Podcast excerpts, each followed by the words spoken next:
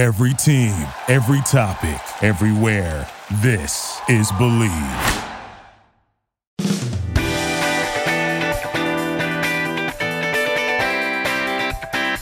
This is the Weeb Weekly Podcast, hosted by Nixie Comedy. I'm Tropical Joe and Mizu Shogun. Now I'm back!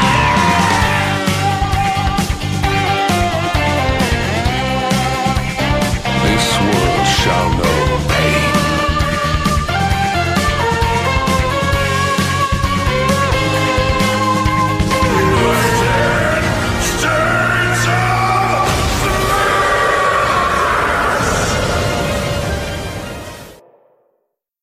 Hello and welcome, ladies and gentlemen, to another week of the Weeb Weekly. I am Nixie Comedy, your host, joined by my man, Jose. How we doing, buddy? Happy Halloween to everybody listening to our voices. This is recorded on Halloween. It's coming out November 1st, one day before Dia de los Muertos. And we are going to have a killer episode today. Oh, love to see it. Oh, wow. Mizu, how did we get really this guy? Just did that. Now, I don't even know how to... I don't know how to go off of that. He said that. There's no way to recover. The episode is scuffed. Exactly. Oh, God damn it. I am doing very well. No, that was good. It was good. No, I feel like the guy. I feel like the guy who gave a speech right after Martin Luther King. Yeah, okay. Yeah, nice. that Key and Peele skit. Just like, I'm supposed to one up that. He's a lot of what he said. Yeah, okay.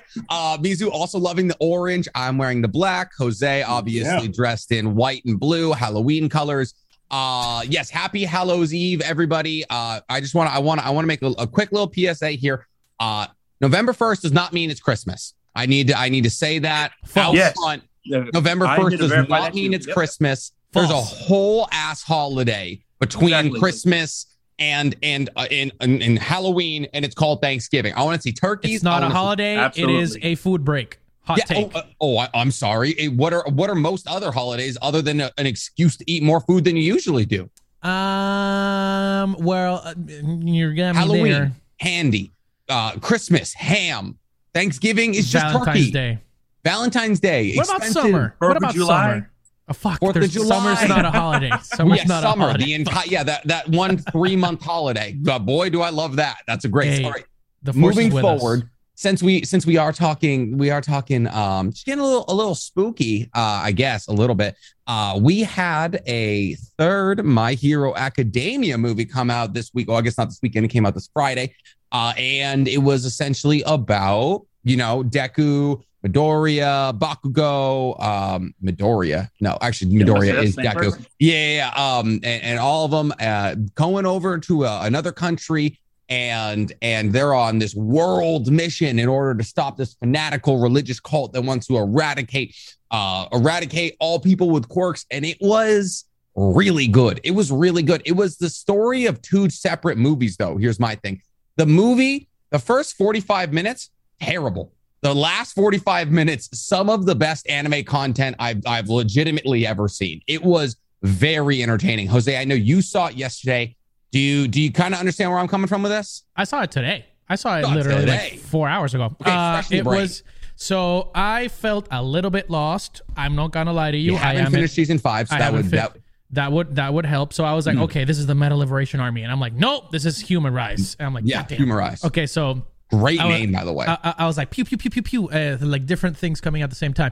I have to say, I liked the setup. Contrary to what you said, I really liked the setup. The first 45 minutes brought me something new that I haven't seen, because I don't remember an anime that covers well, I don't know if you guys have seen it, that covers multiple countries at the same time. Characters from one country going traveling to other countries at the same time and having different reactions to people, because from what I knew so far in MHA from the series, for example, when All Might went to the U.S., he when he was studying and / working abroad, that's where he took inspiration from the U.S. superheroes. So I was like, oh, Superman exists, Batman exists, Spider-Man exists. We've seen their silhouettes. But then they go to America, because they did. Were they in Mexico though? I'm trying to think about the map, because the map had they're in San Francisco. They're San Francisco.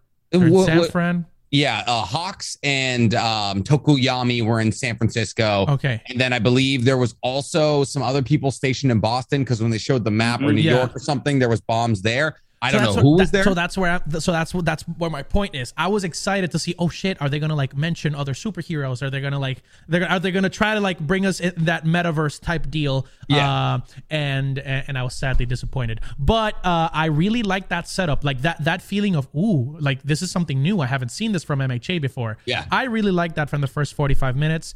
I got to say, did not care for the villain. His quirk is awesome. Yeah, it's cool.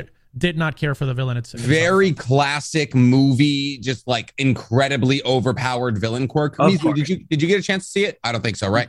I did. So here's the thing. Like, I like the villain again. Like what you guys are saying, I like the villain. Uh-huh. I liked his quirk, and of course, you know, it's very common for anime movies to go over the top. Of course. I'll say this. I don't know. Have y'all seen Legend of Korra?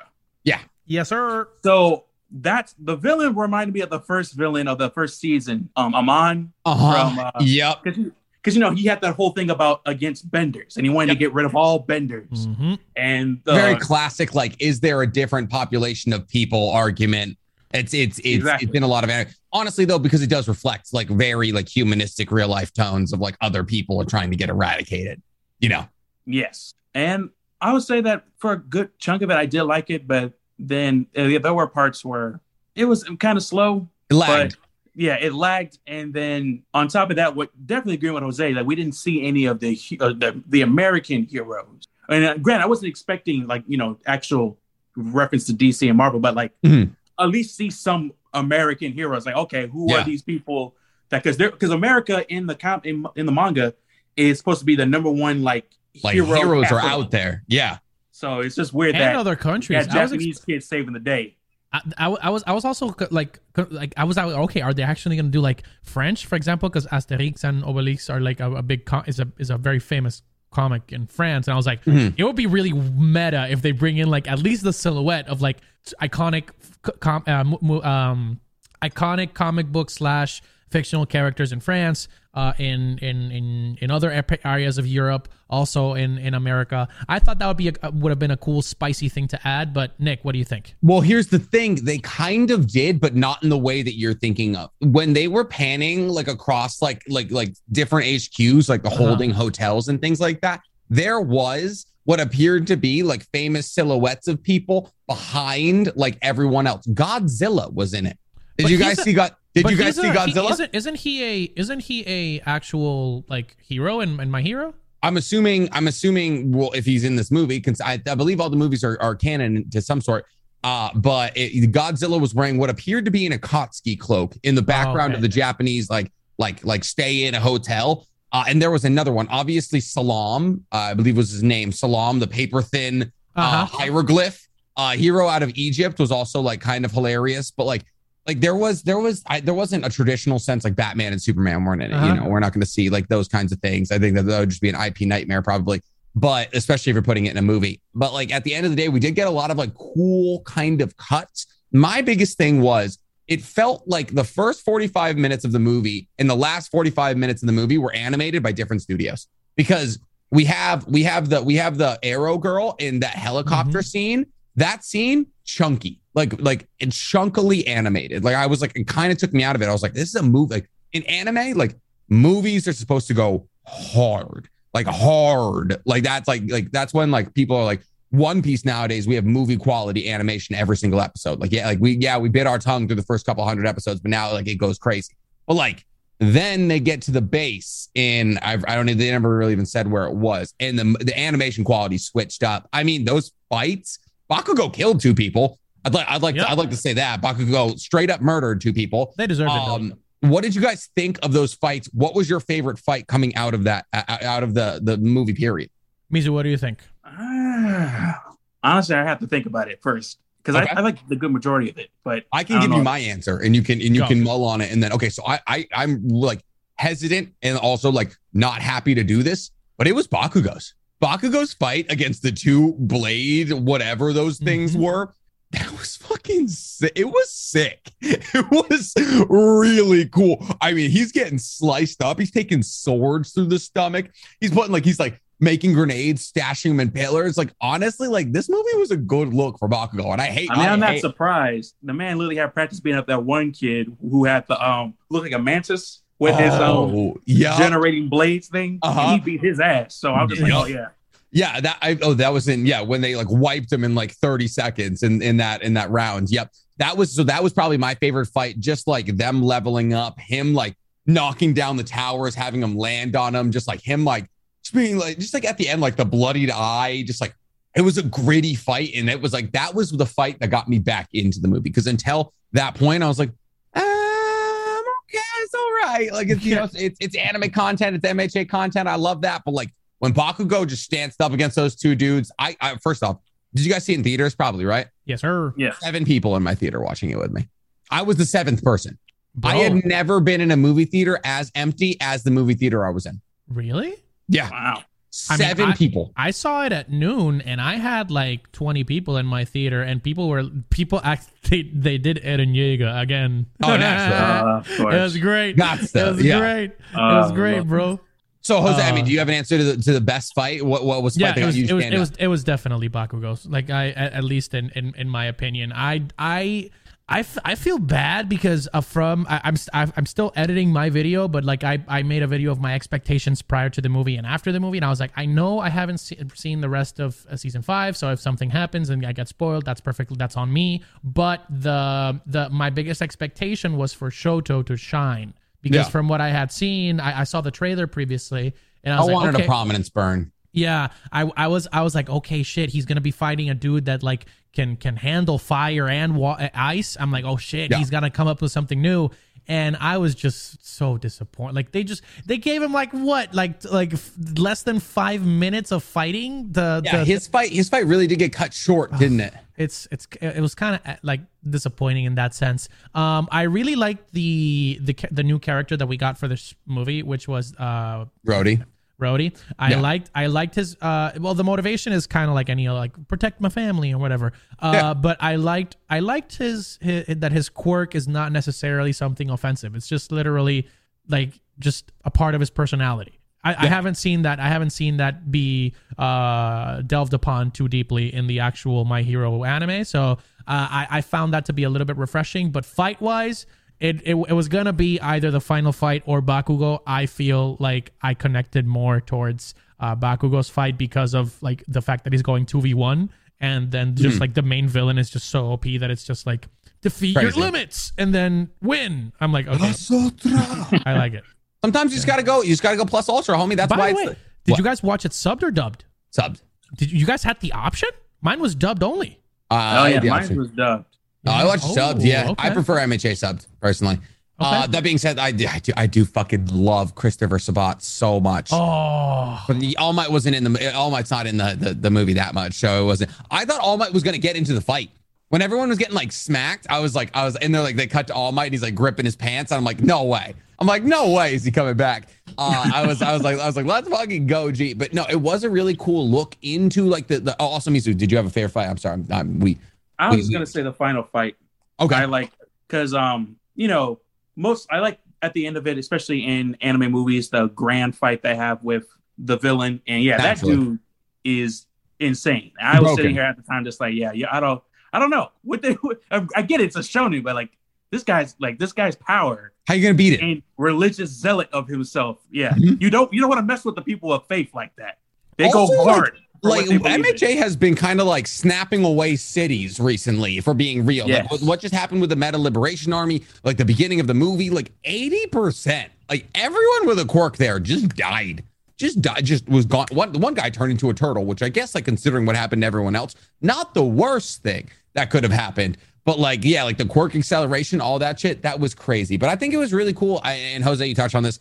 Like, I would love to see more of it. Us getting like those like looks into what hero culture looks like in other parts of the world. That would be incredible because, like, yes, we know All Might like trained in America, and that's where he got his motivation. But like All Might, they talk about him like he's like the one known hero outside of like from Japan, known outside of the world. And I was like, shit, like if he's the only one they know, and like Endeavor is like number one, and people aren't talking about him. Like, what's going on elsewhere? What's going on in Egypt? What's going on in, you know, Singapore? All these kinds of places. So that is what I would like to get out of it for sure. I feel like this movie was a great first. Well, the other thing. Okay, so is the manga's done, right, for My Hero? No. Okay. Demon Slayer. I feel like this would be a great step looking forward to maybe adapt some of that and try to cut deeper into that outside of the main storyline that they're trying to go for, I guess. I just found it really refreshing to do stuff that is not necessarily just like train, get new villain, fight new villain, find weakness, fight again, win. I'm like, okay. Have you seen the second movie? I saw the first one. Okay, the second movie is regarded as the best amongst them. Okay. Second movie, at least in terms of fights. The second movie is very, very good. Highly recommend you watch it. It came out 2-3 years ago. But my thing is the question, so like obviously you had, your theater had 20 people in it. My theater had 7. Like, what is the motivation monetarily for them to release these movies? Because I feel like they don't sell as well as we might hope they would. I have my own opinions on that. Mizu, do you have your opinion ready to go? Because I can spiel all day for that. Honestly, it depends on like the studio themselves, because you know they have to make that money back, because you know it's hard-breaking work to edit and animate all that stuff. So I can see the appeal of trying to put it out in theaters. And I think they also went in the mindset of how well the other one did, the previous one did. Mm-hmm. So they're thinking that the same outcome will happen with this one. So, yeah. Well, I mean, I guess, this kind of brings us naturally to what our next talking point is, which is a movie hitting middling effects. We are getting some preliminary news, unless there's anything you guys want to cover with the new MHA movie anymore. Jose, you look so confused. No. I was gonna say about the MHA movie that it's not. The first thing that popped into my mind is it's not Demon Slayer, and from what I'm referring to is I'm not sure if other major shonens did this in the past, because I haven't seen, well, besides the Dragon Ball movies, and some of them are not canon. I haven't seen an anime tackle the next big arc in their manga in movie form and it do so spectacularly well, and then they readapt it into like episodic form. In this case, what I heard previously is like, okay, some of the movies are not canon, so like there's not really any skin in the game. Like if they would have adapted the next few chapters from the manga into movie form, like Demon Slayer did, I feel like people would have rushed to the theater and be like, oh, shit, there's an obligation to see it. That's what I'm saying. Yeah. It's like, shit, season five just ended and they're dropping a movie like of the next like part. It's like, holy shit, like building on the hype of the finale and then dropping a movie like right there, I think could have landed a little bit more, because it just juxtaposing that, my theater for Demon Slayer was packed to the brim. Like it was like a Batman release, because it's canon. It's the continuation of the story, you know? That's what I'm saying. Like you had to go see it. Like in this case, I was like, okay, I'm watching season 5. I'll watch the movie. And in Demon Slayer, I was like, I have to finish the season before I get to the theater, because I need to know exactly what's going to happen. And it paid off, man. I mean, like it paid off both domestic in Japan and it paid off worldwide. I feel like this one is probably just going to do its numbers in Japan and maybe a couple in the US and then call it a W right there. I guess, yeah. No, it makes sense, because like obviously, yeah, with Mugen Train, that's like it's apples to oranges really, because talking canon continuation of the story versus hey, like we're fucking around in a country that doesn't exist. Like that's like, so yeah, that makes a lot of sense. But I mean, so since we are talking about movies that came out to middling effect, we've got a little bit of controversy coming out of the early release of Eternals. People are saying it is not great, and people are saying it's not great because of forced representation. If I'm not mistaken, that's the talking point that we're getting into. And I believe the internet argument currently for Eternals, kind of, I guess, well, not critical failure, but, you know, coming out to a middling effect, we're still going to see it and we're still going to talk about it, is just more or less that people are saying like, hey, if this was an all white cast, it would be crushing it right now. But like having like Kamal Nanjiani and like, who else? I don't know. Like other people of color, like Cruz, bro. Yeah. Selma Hayek. We have Oh my God, I forgot the other guy's name. But so I don't think that, honestly, I'll be perfectly honest with you. I don't think the cast is the problem. What do you think? So I mean, did I nail the controversy on the head here? I know you wanted to talk about this. So there's multiple aspects. Mizu, I'll let you go first because you had a you had a little spooky session in the comment section. So let's go. Mizu spent this entire morning battling internet trolls, and he brought out the big guns for it.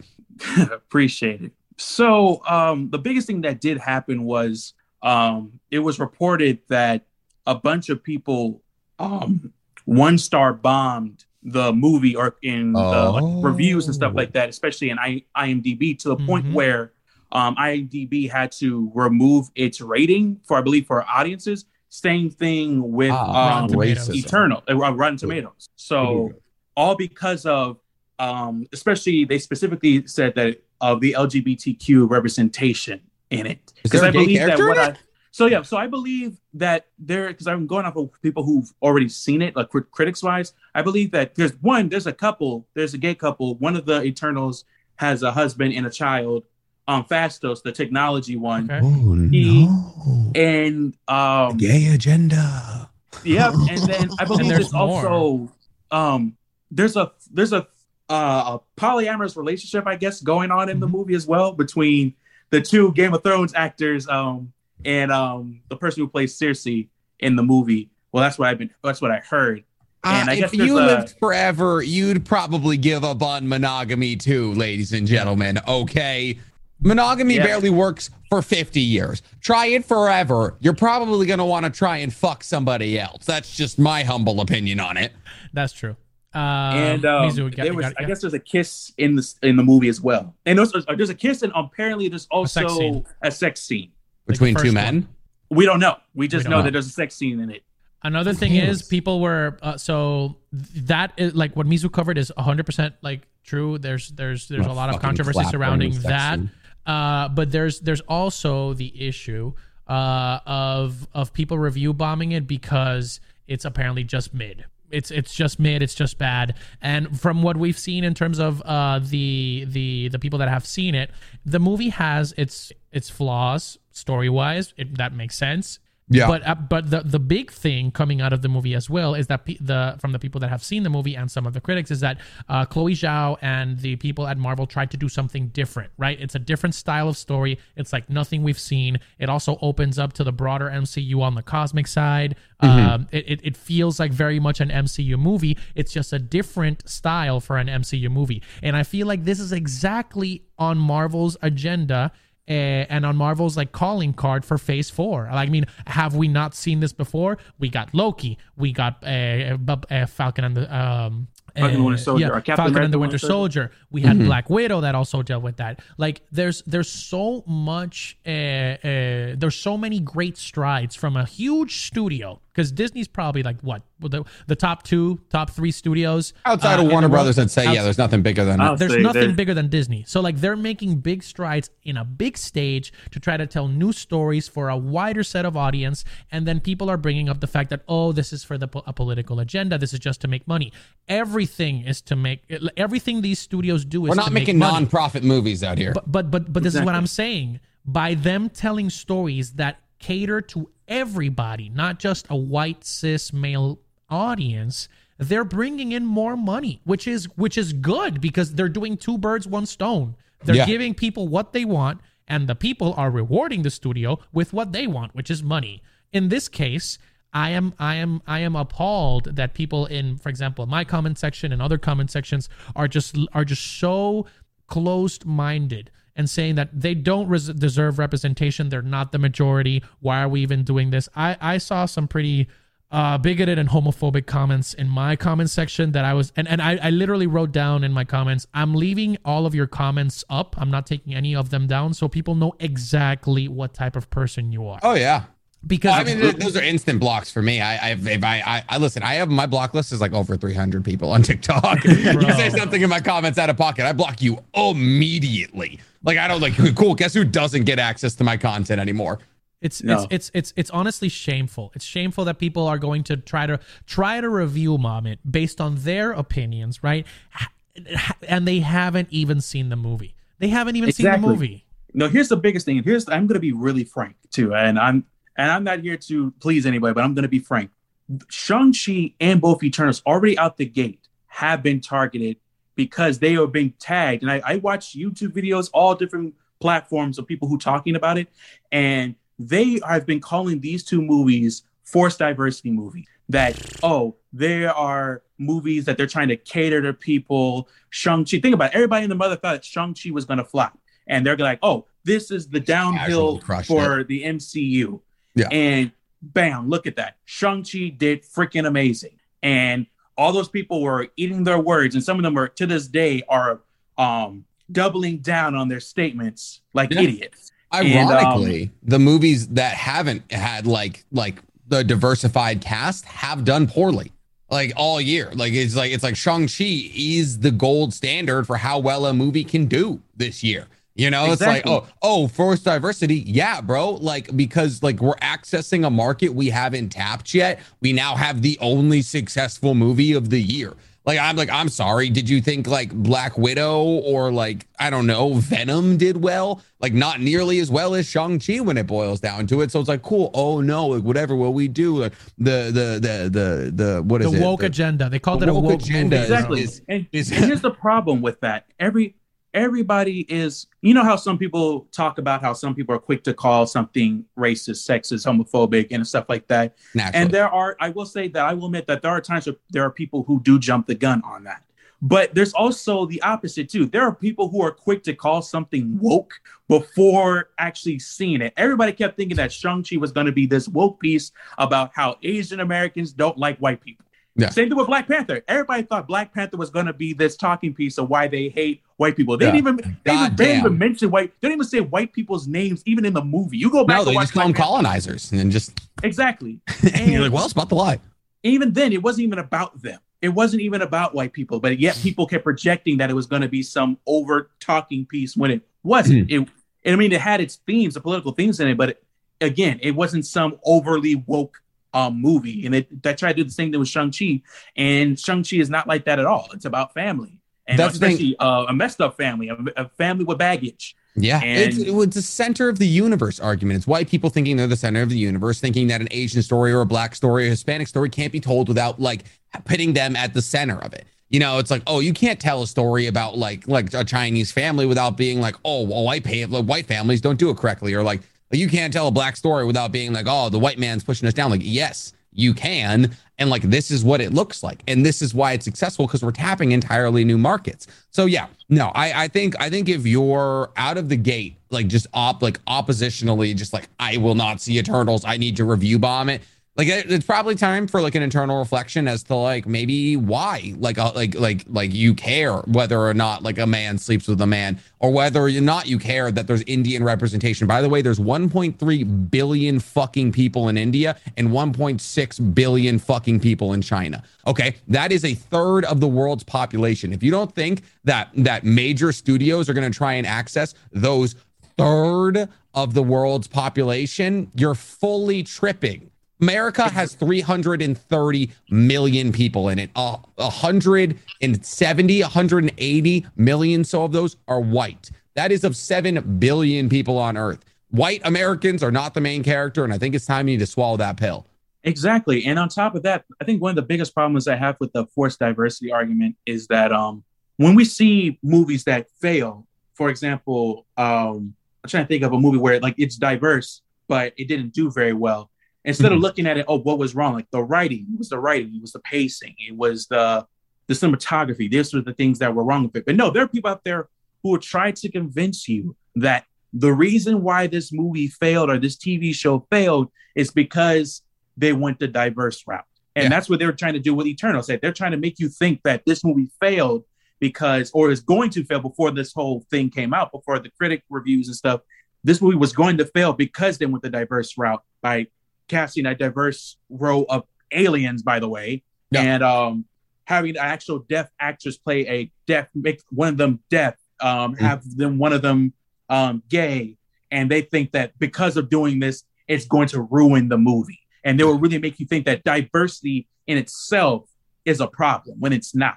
And here's my thing. If you don't want to see it because of that reason, fucking don't. Good, because you're probably not vaccinated and not wearing a mask, and I don't want your ass breathing next to me for 2.5 hours. So stay the fuck out of my movie theater. I don't give a shit whether you're there or not. Jose, got anything to say before we move on to Spider-Man leaks? Yeah, I've been reading the comments again to try to bring you guys a little bit of a taste. Don't read the one of them with mine, because that was kind of being thrown at one point. I'll just read this one. This one just kind of like hit me, and I was like, "What the fuck do we even?" Marvel is losing out on their core audience because if they keep playing out to the whims of the internet and woke culture, they should just stick to the storyline and not bring race and social issues into movie. That's not what it's about. And I'm like, that is exactly the opposite of what Phase 4 is about. So get ready, because there's going to be a lot more moving forward. And if you have a problem with it now, wait until you get the X-Men. Oh, baby, you're not going to see a Marvel movie for a couple decades, bro. And no, but here's the thing. It's not even just an MCU thing. It's that comment alone shows that you do not read comics. Mm-hmm. The MCU, like both Marvel, the world outside your window, comics, especially from Stan Lee. Stan Lee said that comics should reflect the world that we live in, not just both in terms of topics, but in terms of representation. Yep. So we are much more diverse. Actually, we've always been diverse, but we're acknowledging that we are more diverse, and we're trying to reflect that. We are trying to show off that, hey, there are different people of different backgrounds, different cultures that do matter. And they've always been like that. Like saying that it's going with the woke culture because they wanted to add diversity. Like, it just goes to show that, one, again, you don't read comics. These characters been around. These characters have these backgrounds. Like, I wonder what you're going to say about Kamala Khan. Are you going to say Kamala Khan is some random character they just made up? No, Kamala Khan exists. She's important. All these characters are important in different ways to people. Yeah. No, and it's the whole, like, you know, like, write new characters. Don't reiterate my character's argument. Very disingenuous, just because, like, simply because who cares? Like, if race isn't, and race, sex, or sexuality isn't a core fundament of your character, who gives a shit how you are drawn or who you love? Who cares? If, like, I make Superman black. Like, people were saying, like, when Henry Cavill was up in the air, and people were like, oh, we should do a Steel storyline, bro. Steel story would be dope. Or even just make Michael B. Jordan like Clark Kent. Who gives a shit? Like, being a white American isn't fucking, like, being an American was a core like part of his story for a long time, but now he's the world protector because, you know, times have changed. But like being a white American wasn't like part of his fundament at all. They changed his fucking motto, bro. Yeah, they officially changed it. Like, it's not even like a matter of the movies trying to change it. The freaking writers who are tasked with writing the stories of the biggest superhero in the world are making a conscious change to represent more people, and that's where we should be headed. If you want to keep your archaic views, that's fine, but don't complain about it on the internet and don't ruin it for everybody else. Yeah, I mean, plus, don't you think it's kind of messed up that you want, like, think about Superman, the most godlike character. You want him to be specific only to America with his power. You're telling him that, oh, you only can help out Americans. You can't help out nobody else but Americans. He can hear how many babies are crying in Turkey sitting in Kansas. Like, he's not going to just be like, that's outside the borders of the good USA. I'm not going to pop on over there. He's supposed to be a Jesus figure, who, by the way, also was not white. But he Jesus wouldn't stop within the boundaries of America, because technically he was Israeli, but that's neither Jewish, but not Israeli. But yes, regardless, moving forward, we got some leaked images of the Spider-Man set. Jose, I know this is big for you, seeing the goblin suit, all these kinds of things, seeing that we're getting Doc Ock with red tentacles, those kinds of things, implying that maybe we might be looking at variants instead of people from the previous generations that we've gotten. So what does that mean for the MCU moving forward for you? What does this mean for the Spider-Man movie? We got a couple of comments out of Feige. Where are you at? Where's your head state? Are you okay? I am very happy, actually, because they're doing things in a way that I didn't expect it. Obviously this is until they drop a second trailer or until the movie actually drops and we get to see it, this is all going to be rumors. Like, the X-Men could drop out of a portal and that could be like the fucking big twist in the movie, because all we have is a minute and a half of some confirmations and a lot of speculation. From the leaks, I would say the coolest one was the suit for the Goblin, because it has the satchel. So again, they're going for comic book accuracy in this case, which is cool. Yeah. Right? It's Willem Dafoe's suit, filled with like tattered robes, as well as the satchel. It looks good. The Dr. Octopus news came from the Empire coverage, right? Empire did a whole spread on Marvel. That's where we got the quote, right? That Marvel, that Tom Holland Spider-Man is going to be fighting iconic villains from his past lives. Mm-hmm. Tom Holland Spider-Man doesn't have any past lives, so they're just like winking stuff. We got the tweet from Sony, right, with three spiders reacting to the post, which is like also another twisty twist in the media fiasco that is covering Spider-Man. So in terms of nuggets of information, we're going to be getting that all the way through the movie. I think it's good. I think it's good that they're bringing in variants of the movie characters, because that would clear up a lot of plot holes, because Alfred Molina's Dr. Octopus clearly died, unless he's like Jack from friggin' from the Titanic, and he's just frozen in ice until somebody... Hey, it's cryogenic, bro. Han Solo did it.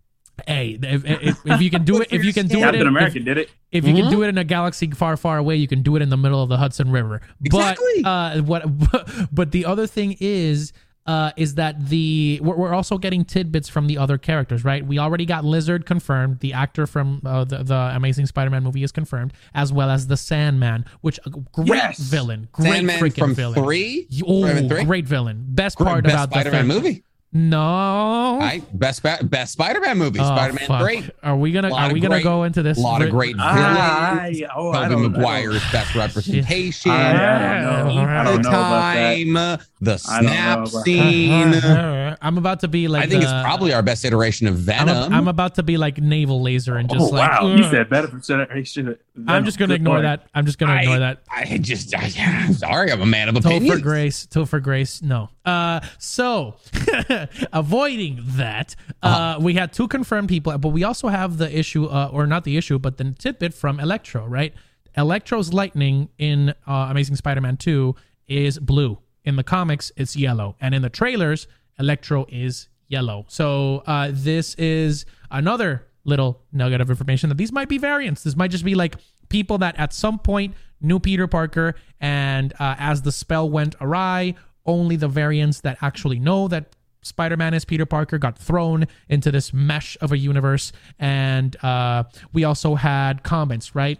Alan Watts, the director of the movie, and Kevin Feige, the mastermind behind the MCU, both saying, manage your expectations. Yeah. And then we have Alan Watts saying, the good thing about this movie is that all the rumors are true, and all the rumors are also not true. So it's like, what the fuck? Where the fuck are we at?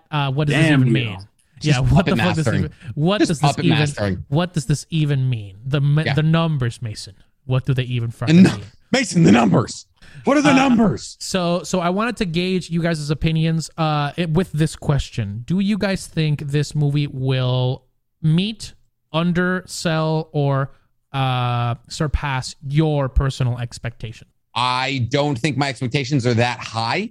Really? I'm not saying my expectations are low, but like on a bell curve, I'd say like the expectations at like as a general are very high. So I'd say I exist somewhere in the 30 to 40th% of the bell curve, which is still high because the 50th percentile is insanity. I don't know why I'm doing like algebraic like equivalencies here, but regardless, I'd say my expectations are that it's going to be a cameo. That's always been my expectations, is that Andrew Garfield and Tobey Maguire are going to be cameo. Never did I once ever think that Andrew Garfield and Tobey Maguire and Tom Holland were like in like the first 5 minutes going to be. Hey, slap hands and like team Spider-Man up. Like, yeah, exactly. They're gonna be like, oh shit, like let's do this whole movie together. Like I feel like a lot of people are Like, I was like, how? I was like, did you really think they're going to have 3 Spider-Man for this movie? No, it's going to be like, he's like jumping through dimensions and he's going to like fall into a dimension or something. And then it's going to be like Tobey Maguire, like snapping down the street. And then he's going to pop into another dimension. It's going to be like Andrew Garfield, like doing something, hopefully with Emma Stone, But then it's going to be that they're going to into the Spider-Verse. It's going to be some kind of like cutesy fucking like Marvel-esque cameo. And then that's going to be bing, bang, boom. We're done with it. Okay. Mizu? I would say that my expectations are high, but I'm going to say it's a little, but in a safe high, okay. Not a like, oh yeah, I'm going to, this it's you insanely to be edible first to see how exactly. Strong it was. Gotcha. Exactly. Okay. Don't do drugs, kids.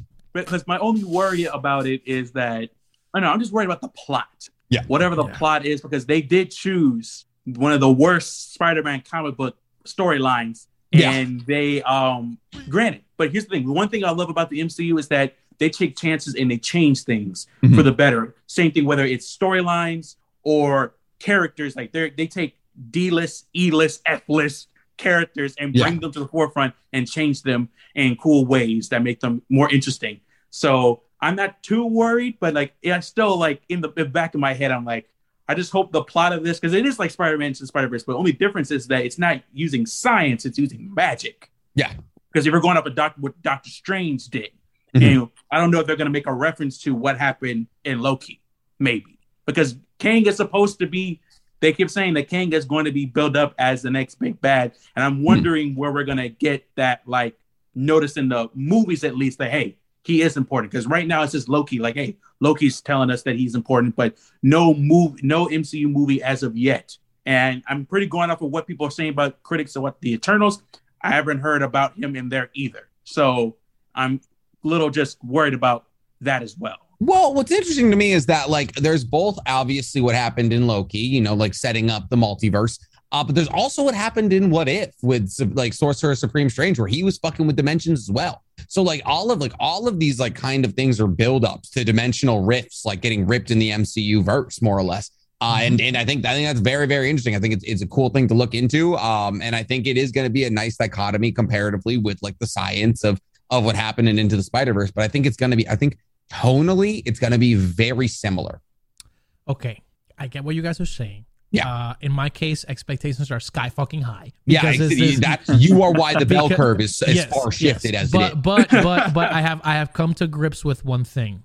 If I go to the movie theater expecting everything that I want to be in the movie, I will hate it at the end. So that's why I'm like, okay, I've seen enough. The moon. If you miss, you'll land amongst the stars. They've already said this is going to be like an Avengers Endgame for Spider-Man, because after this, we already know that after this, everything is going to change. Tom Holland has said that they're not going to be covering like the whole kitty Spider-Man thing anymore. Like, this is going to be a big turning point moment for Tom Holland's Spider-Man, where he has to grow up essentially. Just like there's snapping necks. Yeah. Just grow up.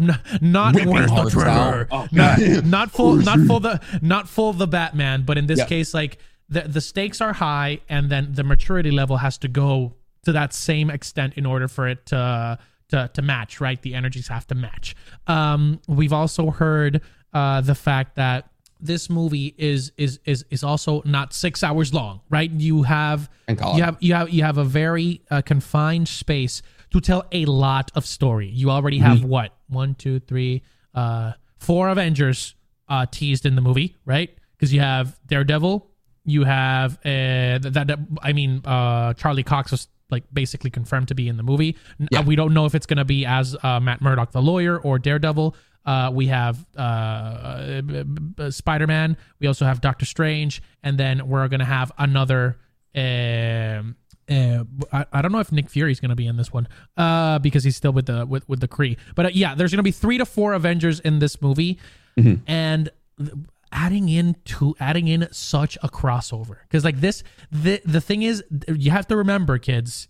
And adults, the few adults that are watching us, Disney has to land this. Like, if they bring in actors from the Foxverse and from previous iterations of characters, and it doesn't hit well, it'll set a precedent for other movies, right?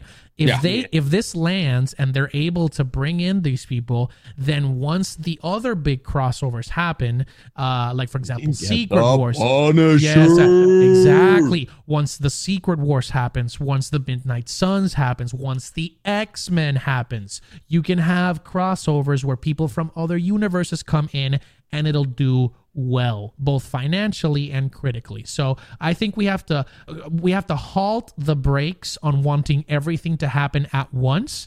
But at the same time, we have to be very cautious because Disney could throw some wrenches in the fucking mix. And the reason that I say that is because we already covered Venom, and we know that Venom is teased to be in the movie. So I'm like, what the fuck is going to happen? There's a lot going on. So and I'm glad you brought that up, because I think that's one of my also biggest concerns is that there's like so many characters in this movie. So many. How villains. Are they going to how are they going to balance this in a story? And like, again, that's what goes back to my original point of like the plot. Like, how are they going to balance all of this into this plot? Because it seems like there's you can even make an argument that they have more people going on than actually Spider-Man Into the Spider-Verse, especially people of note, even more. So. Do you think they're shooting themselves? Do you think it's going to be kind of a Suicide Squad situation where they're shooting, like the first Suicide Squad situation, where they're shooting themselves in the foot by having too much? Like, it's going to be like death by gluttony, by like, it'd be like, hey, look how many characters we have. And they're trying to juggle their like storylines. Or I guess the best way to compare it is, ironically, Spider-Man 3, where like you have all of these villains and all of these other characters, and you're trying to juggle so many storylines that no one storyline tends to stand out. That's my biggest fear. That they shoot themselves in the foot story-wise. But I think, honestly, they've handled Spider-Man pretty well so far. If I do say so myself, people have said that maybe Far From Home was like a mid take on Spider-Man. But everything that everything that he's been on has been at least good. So if this movie is good, not great, honestly, I'm happy. I'm happy with it because you know what's kind of funny though? What? If this movie is great, that means Tom Holland Spider-Man will be the only one who has a solid good trilogy. Trilogy. Yeah. A solid good trilogy. Don't make me say it again. Kirby, if you're going to go Iron Man, Iron Man 2 is not good. Tobey Maguire's Spider-Man. No. 3 great movie. Spider-Man 3 is first not one, good, Nick. Great. No. Second one, okay. Third one. You said the second one is okay? I'm fucking with the third one's terrible. Okay. I know. Terrible? No, it's not terrible. It's okay. I still actually Spider-Man movie. No, I'm talking about the third one. Oh, I was like, my God, bro. It's playing the heel of the podcast. I actually was being serious, though, when I did say the look of Venom in Spider-Man 3 is actually my favorite look of Venom. But that's neither here nor there. Now, I'm not saying I like Topher Grace's interpretation of it, but like I'm saying like the actual physical look of that Venom, I like more than the Venom movie. But, okay, so that pretty much wraps our Spider-Man news, but that does bring us to a little bit more news. I believe that you had, Jose, if I'm not mistaken. For Marvel stuff? Was that it? Or did we just have Stack 'Em Up? Oh, I mean, we have other news and stuff. We have we had the Guardians of the Galaxy game having good reviews. Yes. Some people didn't like it. Gorgeous. It is a gorgeous looking game. How is your PC, by the way? Is your PC okay? My PC could not run the game. Yeah. What's your graphics card? 3080. Fuck me. I have a 3070. So as the switch happened from Windows 10 to Windows 11, there were some issues and Nvidia released an update, but my game kept crashing my stream. So I'm playing it on the PS5. So Jesus. It's so gorgeous that your computer will have an aneurysm. That's exactly what I'm saying. You crank it down to 30 FPS. Okay, well then that naturally, then I guess we'll say our next big thing will be our Stack 'Em Up. And since it is Halloween, ladies and gentlemen, we are going to be talking a topic that's actually very near and dear to my heart. Unfortunately, I don't have first take, so I have fear in my heart about whether or not my movie will be taken because. If I'm being real, last week, as you listeners know, I was usurped. I was let's say stolen. There was protest lodged against some points that were legitimately being banked into my account that would have made it 555. But because those were banked against me, we did 2 new posts of which Jose won both. So now it's 7-5 to 4, and the wealth disparity continues to grow. I am dying. I will soon be in Squid Games. Here's the thing. I will say this, though. I'm not going to lie. One of those, I was surprised just a tad bit that you didn't like blow us out with the Jurassic Park one. Because that one, it was like, well, you got like 50. No.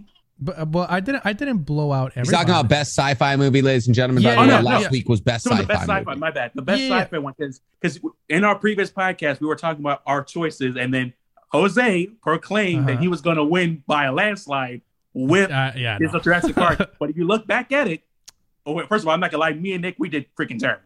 We did. I fucking should have taken Star Wars. we did very egregious. You would have won with Star Wars. I know I would have won with Star Wars. I don't know why. I don't know why I took Blade Runner. I fucking panicked. I fucking hate Blade Runner. It's a bad movie. I think I should have won Men in Black. Like I said earlier, I was like Men in Black probably would be a good one. But, so Jose won. What I'm more or less trying to get to is Jose is now up 7-5 to 4. We still don't know what what 10 wins you.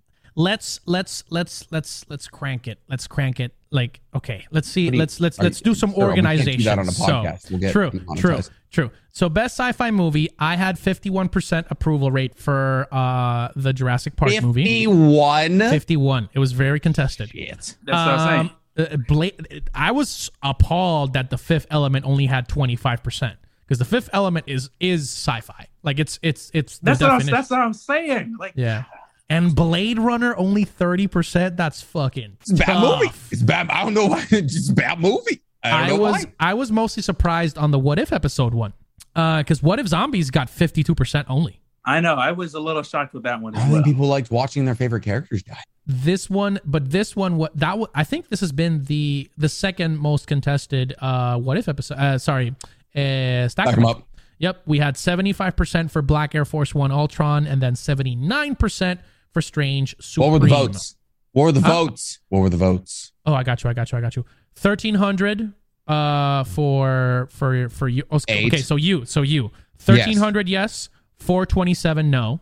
Okay. And mine was 1,492 and 396 no. So it's over the 500 threshold. Yeah. God damn it. Yeah, it was kind of rough. I need a win. Okay, you know what? This week, channel Nick. Yes. Okay, yes. So this week we have best Halloween movie of all time, and we're talking just like absolute must watch bangers. It's Halloween. You just came home from a little bit of trick or treating. And you're like, hey, listen, let's cuddle up on the couch. Let's watch a Halloween movie. Let's get into the spirit. Maybe while you're carving a pumpkin.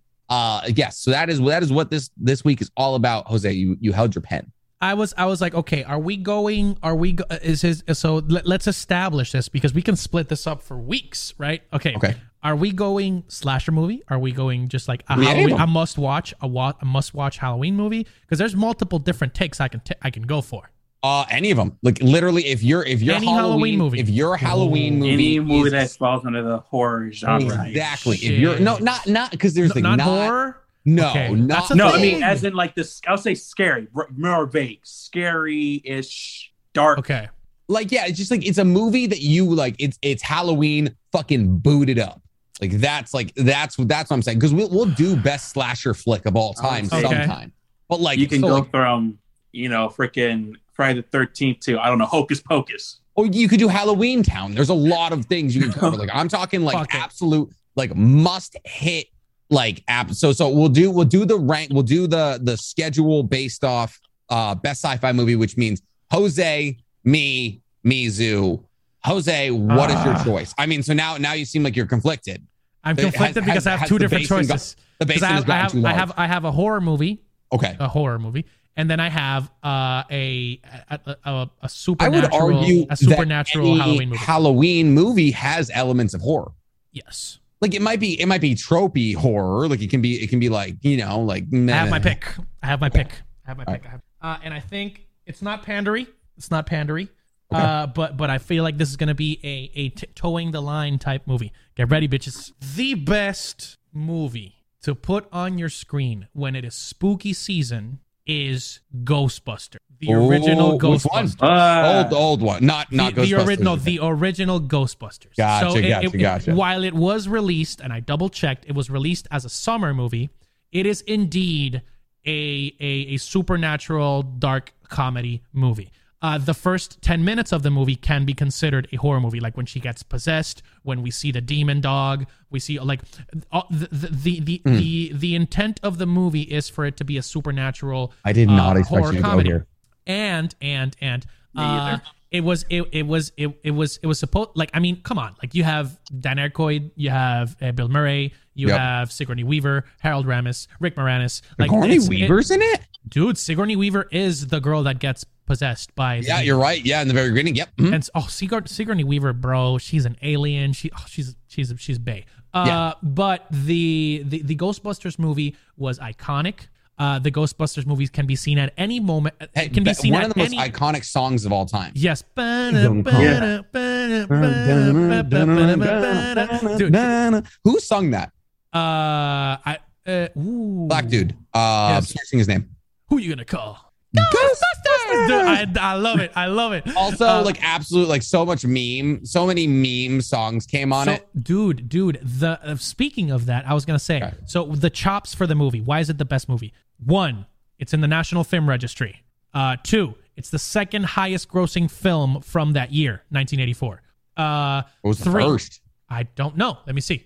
I can't imagine boxing out Ghostbusters. I remember that one. Oh, I was Beverly Hills Cop. So that's wild. You got Eddie Murphy, bro. But I mean, it beat out the Karate Kid. It beat out the Temple of Doom.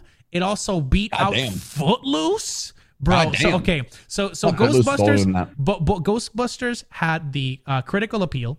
Ghostbusters had the cultural appeal. Ghostbusters made the money. Mm-hmm. Ghostbusters was chosen as one of the most iconic movies to such extent that it has spawned numerous sequels, and it's also in the National Film Registry. But we're talking about that specific 1984 film. It has a #1 hit. Ray Parker Jr. is the name of the singer. Ray Parker Jr. So that the movie itself has a #1 hit single based on it, and I feel like its cultural significance bleeds into this day, where you can see that logo. We're getting a new Ghostbusters in like the next couple of months. Dude, Stranger Things also hyped it up again. I mean, the significance of Ghostbusters in pop culture cannot be denied. So I would say while it was not released purposefully as a Halloween release movie, it is probably the only Halloween movie that everybody in the family can see and enjoy during Halloween. Ghostbusters. Okay. That's a great the choice. I'm not where I really expected you to go, honestly. Same. Now with I expected you to take one of my takes. Honestly, I have 2, same as you, and they are drastically different movies. But in my core, I would feel improper if I took the one that I'm not going to take, because it just doesn't represent who I am. So I'm going to take one of my top 5 favorite movies of all time. For those of you who haven't seen my anime tattoo or just my tattoos in general, I love gory movies with great kills. And ladies and gentlemen, there is no movie that does it quite as well, quite as elegantly, and also almost sparingly as the original Halloween, 1978. Mm-hmm. The original Halloween, Michael Myers is introduced 15 years in a sanitarium being tortured. This man has been through it all. And it didn't create the slasher genre. But this Halloween, first off, haunted me as a child. I saw it at like 7 years old, way too young to see it. But just the sparingness of the violence, the utter silence of the main character. He's not like Freddy. He's not going to get in your face. He's not like Jason Voorhees, this hulking statue of a man. No, he is simply he's the shape. He's the shape. He is a shape. He is a mask, and he is unkillable. He has been hung, decapitated, stabbed, shot, burned, everything. And if we're talking about movies that have been so good and so culturally important that they have spawned other movies, Halloween has to be the gold standard. There's 9 Halloween movies. 4 of them aren't canon, and they've been retconned, and they're prequels to sequels of other roundabout things. But this movie franchise, and since we're talking about like just like bringing back cultural relevancy nowadays, this movie franchise has begun its resurgence. The second best like Halloween movie ever came out in 2018. The most recent Halloween movie, the one with Jamie Lee Curtis, still obviously, you know, I mean. You mean Halloween Kills or Halloween the second one? What? You mean Halloween, the one that most recently came out this year, or the one from 2018? Halloween, and then Halloween Kills. Halloween Kills is okay. I would say Halloween Kills is best kills in the series, though. Like it was gory as fuck. Yeah, but that's the thing. So that's what you get from the show. Like there's these scenes that stick with you from the Halloween series, just like Michael Myers throwing knives and them going through walls, and you're seeing the blood drip, and it's just like also. I mean, come on. The movie is called Halloween. It's called Halloween. It is about the spookiness of Halloween. It's about the core fundament of the of just the holiday being about death. And I think Michael Myers he's the prototypical slasher. He does it better than Voorhees. He's more intimidating than Myers. I love the man. I love the movie. I watch it every Halloween. I'm watching it tonight. That is my choice. 1978 Halloween. What? I would also say that that's a great fucking pick, by the way. Just to give you a little bit of padding too. The movie also is in the National Film Registry and the Library of Congress as being culturally, historically, and aesthetically significant. It also, I'm saying this because I made this video today. It also popularized the concept of the Scream Queen. Jamie Lee Curtis first to do it. So while her mom was technically one of the first to do it in Psycho, and then we had Fay Wray, who did it in King Kong in the 40s, 50s? I don't remember. Laurie Strode is considered to be the quintessential Scream Queen. So, and it also came before any of the other big slasher films. Like this one was released in Friday 78. Came before Nightmare on Elm Street. Like this movie was considered the blueprint for boogeyman style slasher horror flicks. It is also one of my favorite picks for Halloween, and it also has a number one hit with the actual the theme song. Also, slight point in the bucket for Halloween as well. It's the fucking song that Kobe used before his games. So that's ridiculous. Dude, there was an interview where Kobe said that he would, like, whenever he had, like, a big game, he would play the Halloween theme on repeat because he wanted to be, like, emotionless, just a stone-cold killer. So, damn. I'm not gonna lie. I would add on top of that you know you made something scary if you took a mask that was supposed to be Kurt William Shatner from freaking Star Trek and washed it out and turned it into this egregious mask that haunts me in my dreams sometimes when I say, I'm like, yes, sir. Are you serious? It was supposed to be a Captain Kirk cosplay mask. Yep. And it's iconic. It's iconic. You just see that mask. That's Michael Myers right there. I mean, that being said, you see the hockey mask, like that's Voorhees. Honestly, bro, I think there's people that like, there's people that would recognize Michael Myers' mask more than they would William Shatner. If they saw William Shatner in the street, they would say, okay, that's just random old guy. I'm not going to lie. I was going to think about what does William Shatner actually think about his face? That's crazy. Like, does he there's no way he gets kickbacks for that. No, barely. Like, no. Let me check. I'll do research. Okay. All right. So that's Jose goes Ghostbusters. I go Halloween, the OG. Mizu, what is your take?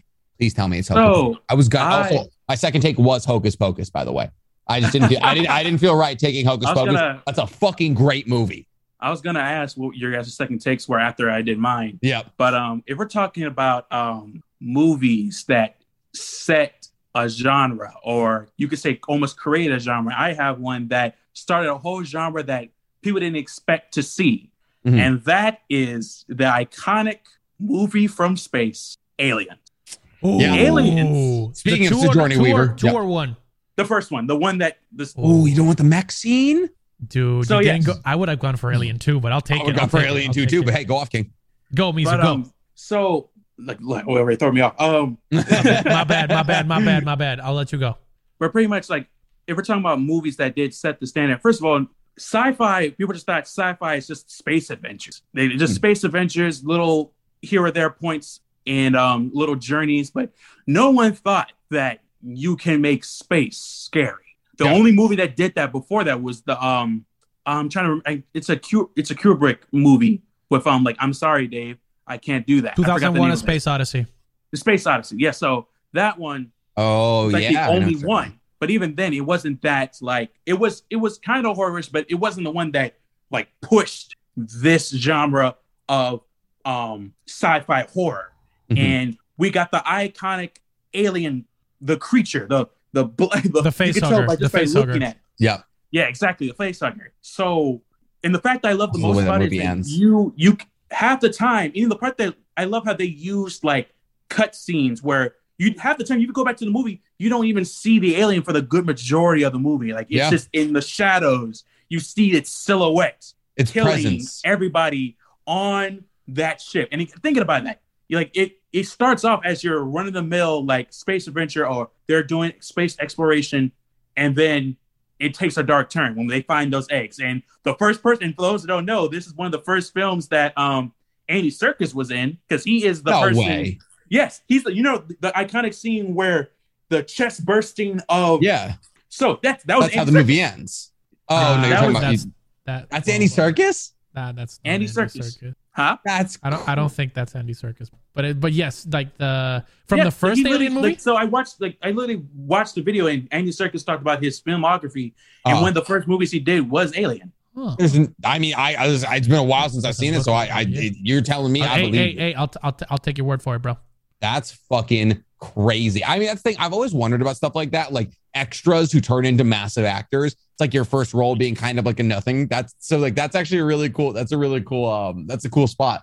But yeah, I would definitely say that Aliens is one of those movies that actually just pioneered a whole part of a genre that no one thought would exist. So think about it. Not just only that, we got more, not only just more space horror, we also got even with space video games as well. It was one of the inspirations for the video game Dead Space. Yeah. Well, the thing is, it's an inspiration for a lot of things. Specifically, since we're talking about the facehuggers, that's such a trope now in media. If you think about it, Rick and Morty's done it. They did it recently, Starro. Starro's done it. Like an alien beast, like latching onto your face, and then either impregnating you with its alien babies or just controlling you. It's become such a popular trope, and if I'm not mistaken, I'm pretty sure Alien was the first to do it. Also, some good video games came out of it, other bad video games came out of it. But the IP, Alien versus Predator, all these kinds of things getting rolling, just how much has been done with the IP. And then the second one being arguably better than the first one. That's a rare circumstance that we don't see a whole lot. And so Sigourney Weaver just fucking crushing the role every single time. The Queen Alien scene is so dope. We got Prometheus. Prometheus came out of it as well. That was okay. But yeah, no, it's all of these movies have been on the zeitgeist for a long time. And Alien is an incredible choice. I actually, after I first saw it, also saw it way too young. I saw Alien at 8. I don't know why. Every time I got indigestion, I was afraid that there was a face hugger inside of me who's going to burst out of my chest. What is it? Spaceballs did it. They did the hello, my baby. Hello, my honey. Hello, my uptown. It was adorable. But yes. So in terms of staying on the zeitgeist, I say Alien is formed culture. That's three really good choices. I actually don't know who's going to take this. But for those of you keeping track at home or not keeping track at home, that would be Jose going with, remind me, Ghostbusters. I went with Halloween. Mizu goes with Alien, the first one. And that is what? I was gonna say to give Mizu's choice some props as well. It won the Academy Award for Best Visual Effects. It is also in the registry and in the Library of Congress. So all three of the movies have the chops to win this. Winners. I'm very excited. The thing is, it's gonna be a really good representation of our audience, because Mizu chose thriller. I chose slasher. You chose comedy. So all three of those movies are undeniable greats. Yeah. What is our community like? I have a feeling slasher's not gonna win, because in terms of popularity and in themes, I don't think slasher has the chops to bang with thriller and or comedy. But it's also weird because for example, if you gave me the choice between watching Halloween and Alien, I'd watch Alien because I like sci-fi too. I like space a lot. So that it's really, yeah, I feel like it's going to be a good shot.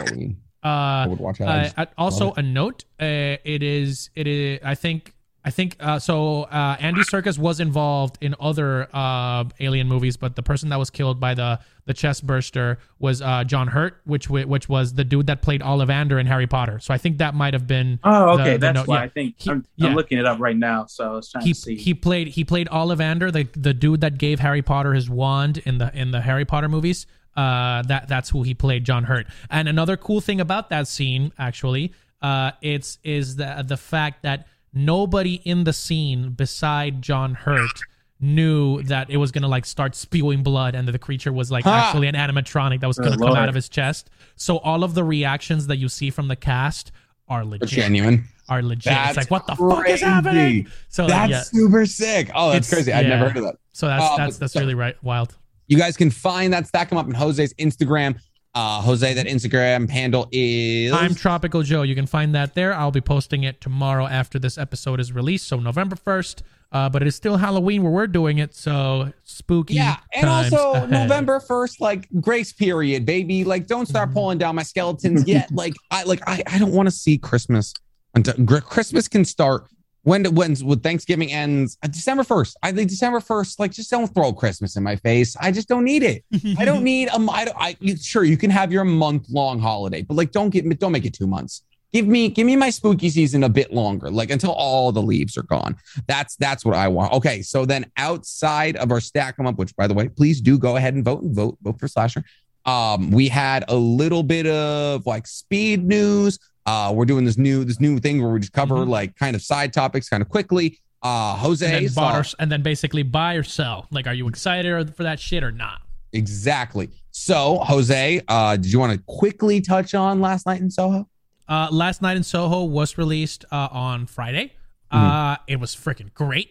Essentially, I'm just going to do a quick summary of the synopsis.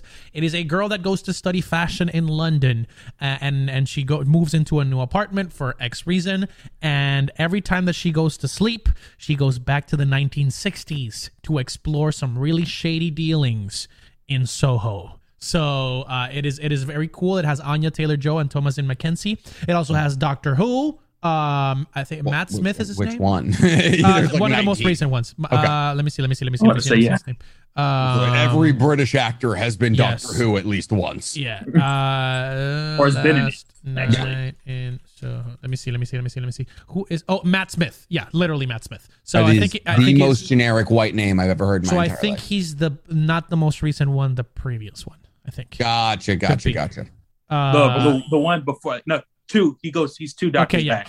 He's very tall. He's very tall, and he's got the soothing black, white, slicked back hair. I would say. Gotcha. Okay, so the movie's great. It's got a lot of suspense. It's got a couple twists that are pretty cool. Okay, yeah. I really liked it. The next one, because my friends haven't seen it, we're gonna discuss that a little bit later. The next bit of speed news: our boy is back. Hayden Christensen has been confirmed to be coming back as Darth Vader, not only in Ahsoka, but also in the Kenobi show. So we are officially getting more appearances of this man as Anakin Skywalker than he's got ever since he started playing him, because it's ridiculous. Yeah.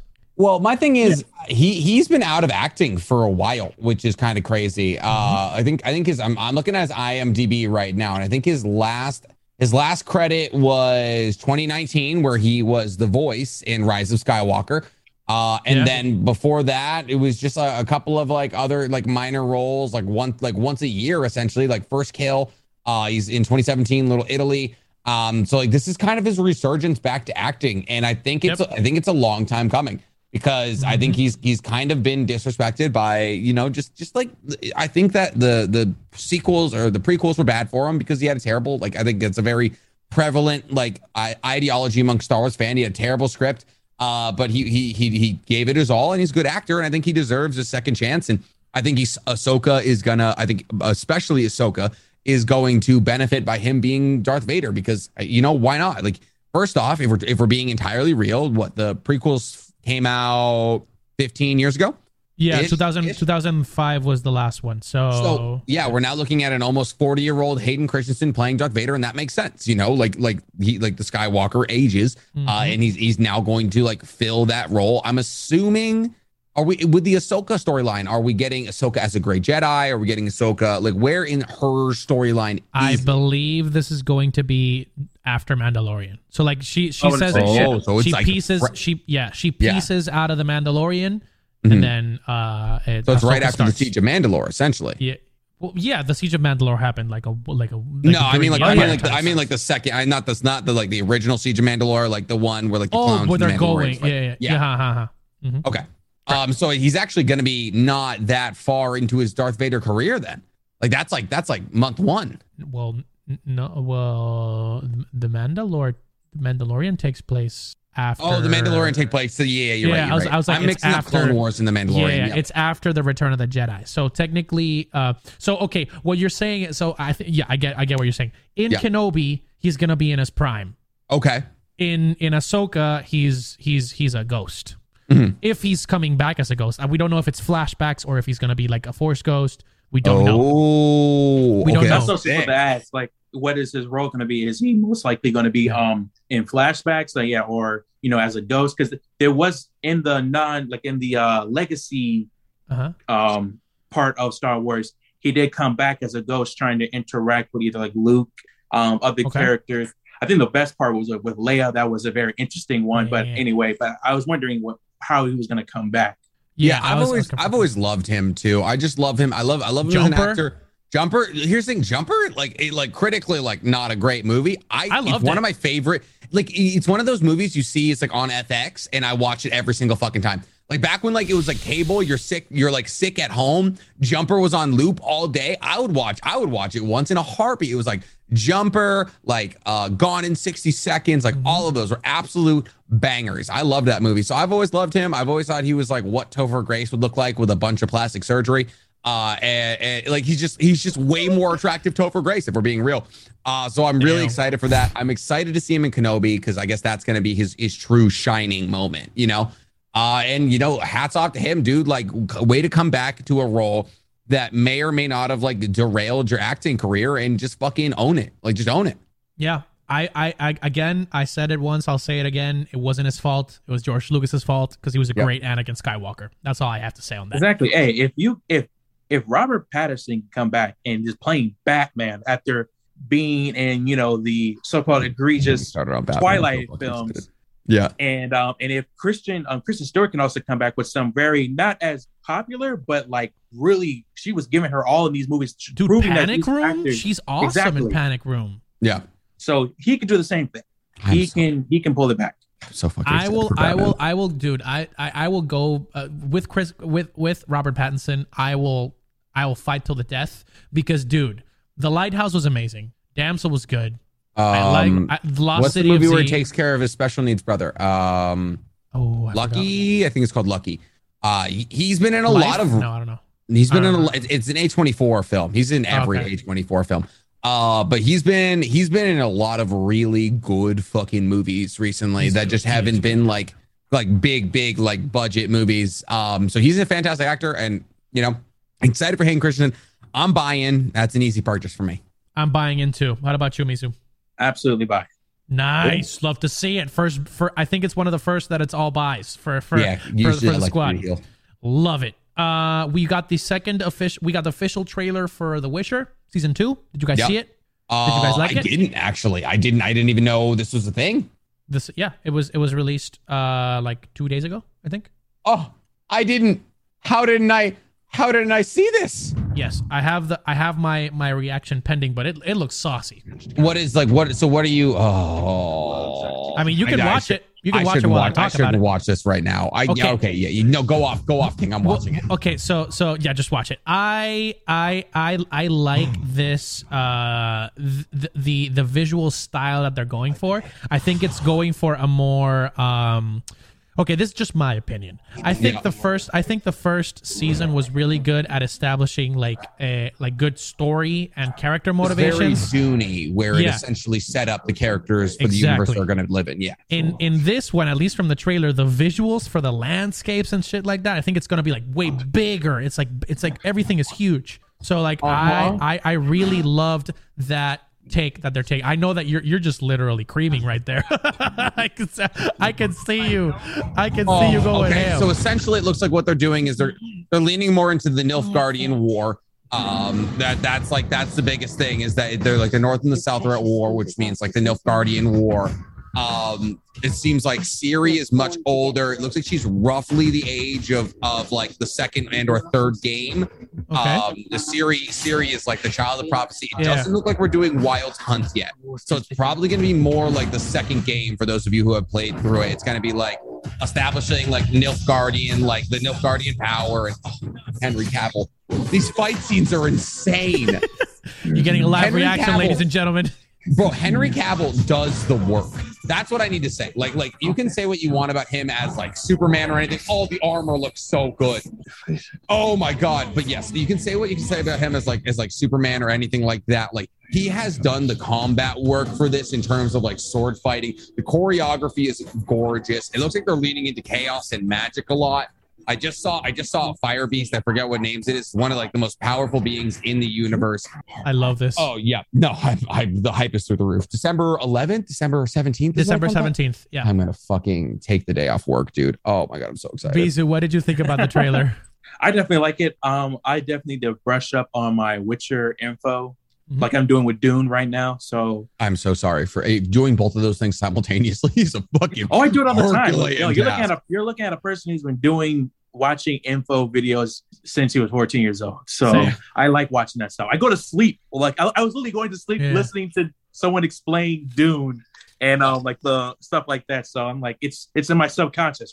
I've seen people calling Dune the world's longest trailer recently, and I fucking love that take so much. Everyone's like, it's like Dune was a 2.5 hour trailer, and I was like, fuck, which that is. Hopefully the second one blows out of the park. The thing is, they fucking the annoying part is they had to do it. That movie could if they wanted to actually encapsulate the entirety of the first book into the movie, it would have been 5 hours long. Like it's just like the amount of shit you have to introduce to get Dune going. Is so much. But yes, okay, I buy as much. Like I will take all. I want to be the majority shareholder. I want to sleep on a bed of the Witcher shares. If anyone says I'm gonna burn down houses if anyone says anything bad about it. I fucking love Henry Cavill so much. So I'm leaving the podcast now. Been disintegrated, ladies and gentlemen. Been a lot of fun hanging out with you. Doing 3,000 downloads a week. We're going to have to scuffle that. Sorry, bye. Love to see it. It is a buy from my end. I love the fact that we're going a bit more expansive. I will have to brush up on my Witcher lore because I mainly remember The Witcher 3. I don't remember Witcher 2. So I will be brushing up on the lore. Mizu, do you buy or do you sell? For Nick's sake, I was just going to say sell just to see how he was, but you beat me to the punch. Sure. But I was like, sell. I definitely will. I'm definitely going to buy. Like you said earlier, I'm definitely going to brush up on it because fantasy is definitely my thing. Yeah. So I definitely want to get into that. I might fuck around and reread the books, honestly. I might just do it. I'm not rereading Dune.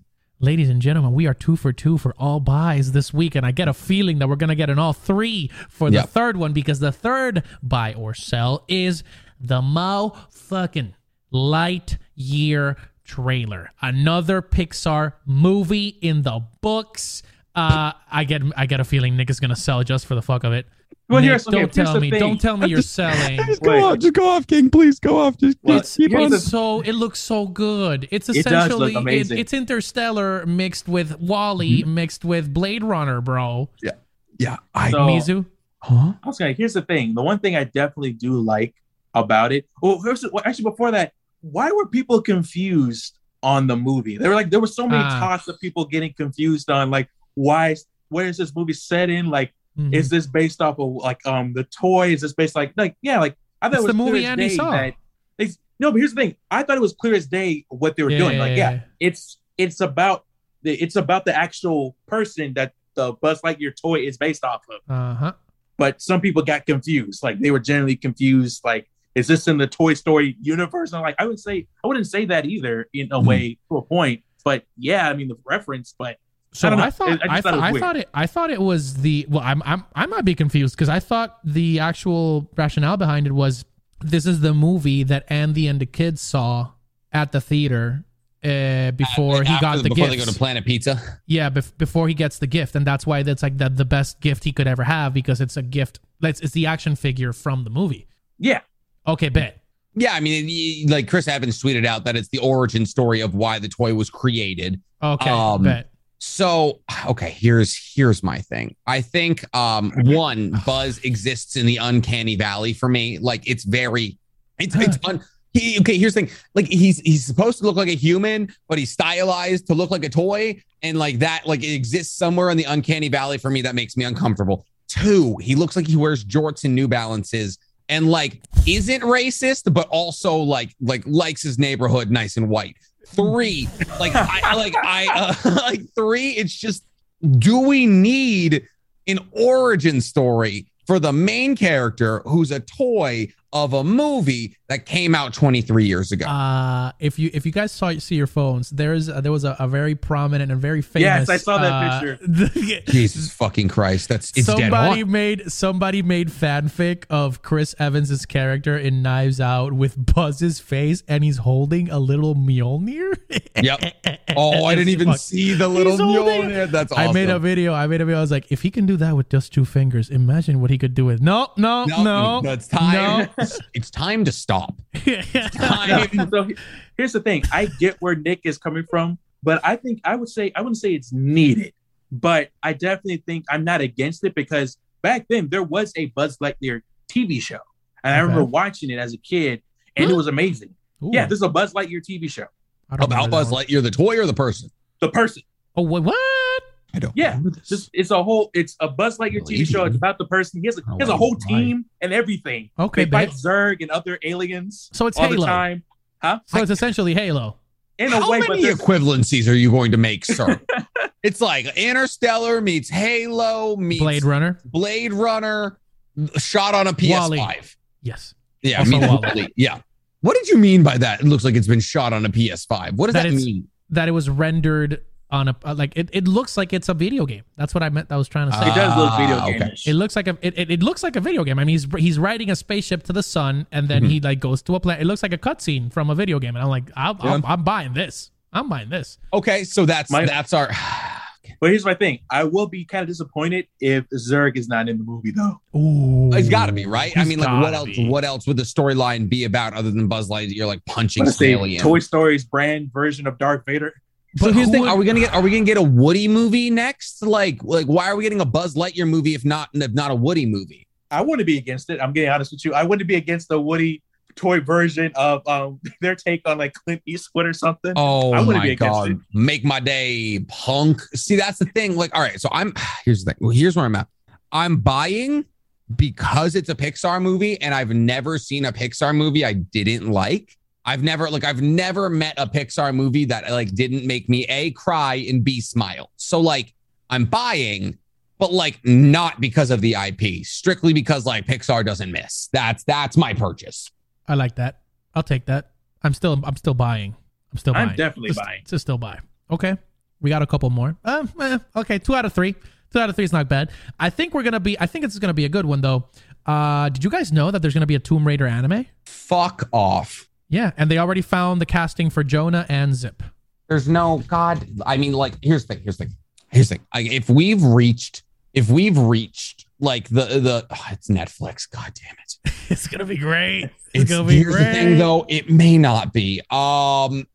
First off, it's okay. So Netflix Tomb Raider anime wants to unify the timelines between the original series and the reboots. Fucking bold take. If we now exist in the world where every major IP is going to be animified, I'm trying to emotionally prepare myself for it because Disney, awesome. Like Disney did a great job with Star Wars.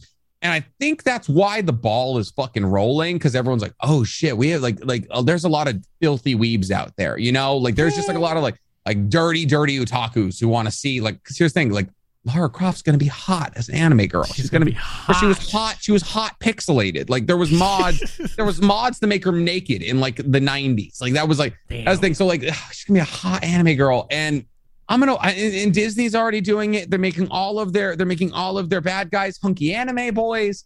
I'm on board with it. But like part of me is scared because there's going to be so much, like everything is going to be animified. And then this, the line between like makes me horny and should it makes me horny is going to get so blurred. And I don't know if I'm emotionally prepared. I think we're getting two buys here, Mizu. What are you calling it? I'm definitely going to say buy. Only problem I will have is like sometimes Netflix anime is a hit or miss. Like some that are like, really freaking amazing, like the best, and there's some that you've ever seen, or it's like, why was this greenlit? Exactly. Speaking of greenlit, I have another one. I have a couple. There's been a lot of shit in the news. Go. I was gonna bring up. Did you guys see the official Cowboy Bebop trailer? We got a trailer. I haven't seen the official one. Cowboy Bebop has a trailer. We can save that for next week. Yeah, we can say I can only live react to so many trailers. Yes. Jesus. But speaking of TV, I know my boy Nick likes Nicolas Cage. So, I fucking love Nicolas Cage. I'm thinking of getting a Nicolas Cage tattoo. He's not in it, but we don't know if he's in it. There's a scene in Mandy where Nicolas Cage takes an axe. National Treasure is getting its own TV show. Oh, that I knew. Okay, that's been news for a while. And the lead is Jess Morales. Which is, I think she did sister. Is she did Sisterhood of a Traveling Pants? Lee Morales is her name. Jess Morales. Don't know where I got Lee. Jess Morales. I don't know. Oh yeah, I don't know who that is. Yeah, she's new. I don't know. Jessica Morales. So that's who's being touted as the lead for the National Treasure TV show. I honestly like the National Treasure movie, at least the first one. I really like the first one. Like some of the best movies ever made. Who doesn't like the National Treasure movies? The first one is good. If you fucking dare say the second one isn't good. National Treasure 2 is not good. National Treasure 2 is better than the first one. No. Alien, National Treasure, the only two movies to ever get better in two movies. Well, Star Wars. Star Wars, Empire Strikes Back. And also Lord of the Rings. I know I'm doing false equivalency, or I'm trying to be like the people in these comments. Listen, National Treasure, you didn't like National Treasure 2. We can watch it and then react to it in Patreon. We'll do that. Discover the amount of stuff they discover. No, hey, Nick, we'll just let you know this right now, since we're on this topic. I think the Da Vinci Code did a better job for that instead of National Treasure. No, the Da Vinci Code is just National Treasure for people who think they're smarter than everyone. Okay, give me my dumbed down American version of like cluing together things. Nick Cage just being like iron-blooded iron. What's used in iron ink, and then just like speaking like stuff into existence. God damn it. No, Nick Cage is a mastermind, and I want to get a tattoo of him from Mandy where he has a bunch of cocaine on an axe he forged, and he just and then he goes and have you never seen Mandy? Go home and watch Mandy expeditiously. It is a bad acid trip, and it's one of the best movies ever made. That's out to all the followers, all the listeners. Watch Mandy. Nick Cage was good as Spider-Man. I'll take it. Noir Spider-Man. Watch good. All right, guys. If you want to watch Nick Cage movies, The Color from Space, The Color from Space, Mandy, Pig, Ghost Rider 2. Yes, it exists. It's hilarious. Ghost Rider 2 is terrible. I know. That's why it's funny. Listen, there was like 7 years when Nick Cage was just drunk every single movie, and they're great. He has a movie with Hayden Christensen, and it's really bad. I forget what it's called. But no, he's going through his transformation. But yes, stoked, absolutely buying on the National Treasure, the TV show, every day of the week. I think I'll take that as a buy on your case. Hey, sir, it's your money. Fuck. We should go in to buy or sell with like a certain amount of money. And like that's how much money. That's how much we can bet. I'll take it. I would have been bankrupt by Witcher though. Another one. Okay, this is one of the last ones. Oh, by the way, I'm going to say I'm selling on that one. Yeah, but anyway, see you. Oh, you're selling. I think the movies were good. I don't think we need a TV show. When it wins like 3 Emmys and Nick Cage is like the new like highest paid actor of all time. He's not the lead. Doesn't matter. His presence is what matters. Okay, fair. Watch Pig. It's a good movie. One of the ones that I'm really excited for, but not excited for in terms of this news, at least in my case, we have the official director of the pilot for the new Percy Jackson TV show. Yeah, this is you stuff. Yeah, it is James Bobbin, who directed Dora and the Lost City of Gold, Alice Through the Looking Glass, and the Muppets. Oh, at least he had the Muppets. Fuck me. So Percy Jackson is going to be a kids movie, like it was the last time they did it. It's a Disney show, but I stood this at the same time. Holy crap! Y'all, that sounds awful. Y'all did me dirty, bro. Y'all did me fucking dirty. You know what? I'm buying it because I can't wait to see Jose be miserable with the results. The thing is, bro, everything is getting a reboot, and Percy Jackson, which has the chops, I'll say it again for you guys in the back, Percy Jackson has the chops to be the biggest show on TV, and the bigger than Harry Potter. I definitely agree. Bigger than Harry Potter. There's 17 books with 3 mythologies. Feed me. 17 books. I'm like, bro, you have so much to do, and if Disney can't pull it off, nobody can. You know what? The only way this could be better is if they got the director from the Emoji Movie. I'll take that director and this homie collabing on Percy Jackson, baby. I hope Michael Myers pays you a visit if that happens. I'll give him a big old wet kiss. I'm gonna get through him. No one's ever tried love. No, this is outrageous. I'll give him the biggest old hug he's ever had. Here's the thing, I look, I'm gonna give the director a small benefit of the doubt that maybe he's just like, you know, I'm gonna get my act together and maybe pull a 180 and do something different with this compared to his IP. Door.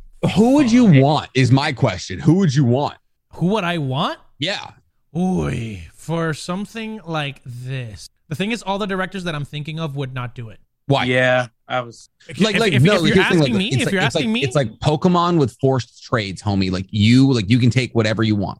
If you're asking me for forced, yeah. I mean, Disney has all the money in the world. I would make it a Spielberg show. Spielberg's done E.T., Jaws, fucking Ready Player One. Well, obviously he's good at what he does. But do you think his directionality would match? Like, I feel like I'd want someone who's like proven to do mythology movies correctly. Nope, that's the thing. Nobody's done mythology movies correctly in the 21st century. I'm trying to think. What was the one with Henry Cavill? He was the guy with the bow. You liked that movie? Once again, that's another FX movie. Was that it?